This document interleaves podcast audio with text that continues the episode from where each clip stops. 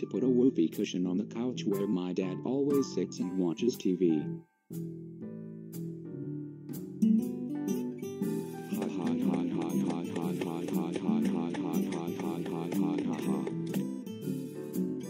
Ah, it's time for me to watch what's on TV.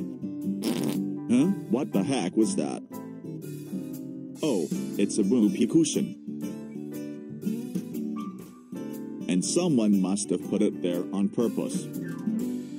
Caillou, I see your bald head sticking out of the sofa. Did you do this? Come, I did it as to prank you and to make you fart on purpose. Because you're such an old fart anyways. Caillou, you dare to call me an old fart and to put the whoopee cushion just to embarrass me on purpose. Since I see that you are sitting in the corner, you are grounded over there until I stop watching TV. Stop crying or I will mute you with my TV remote.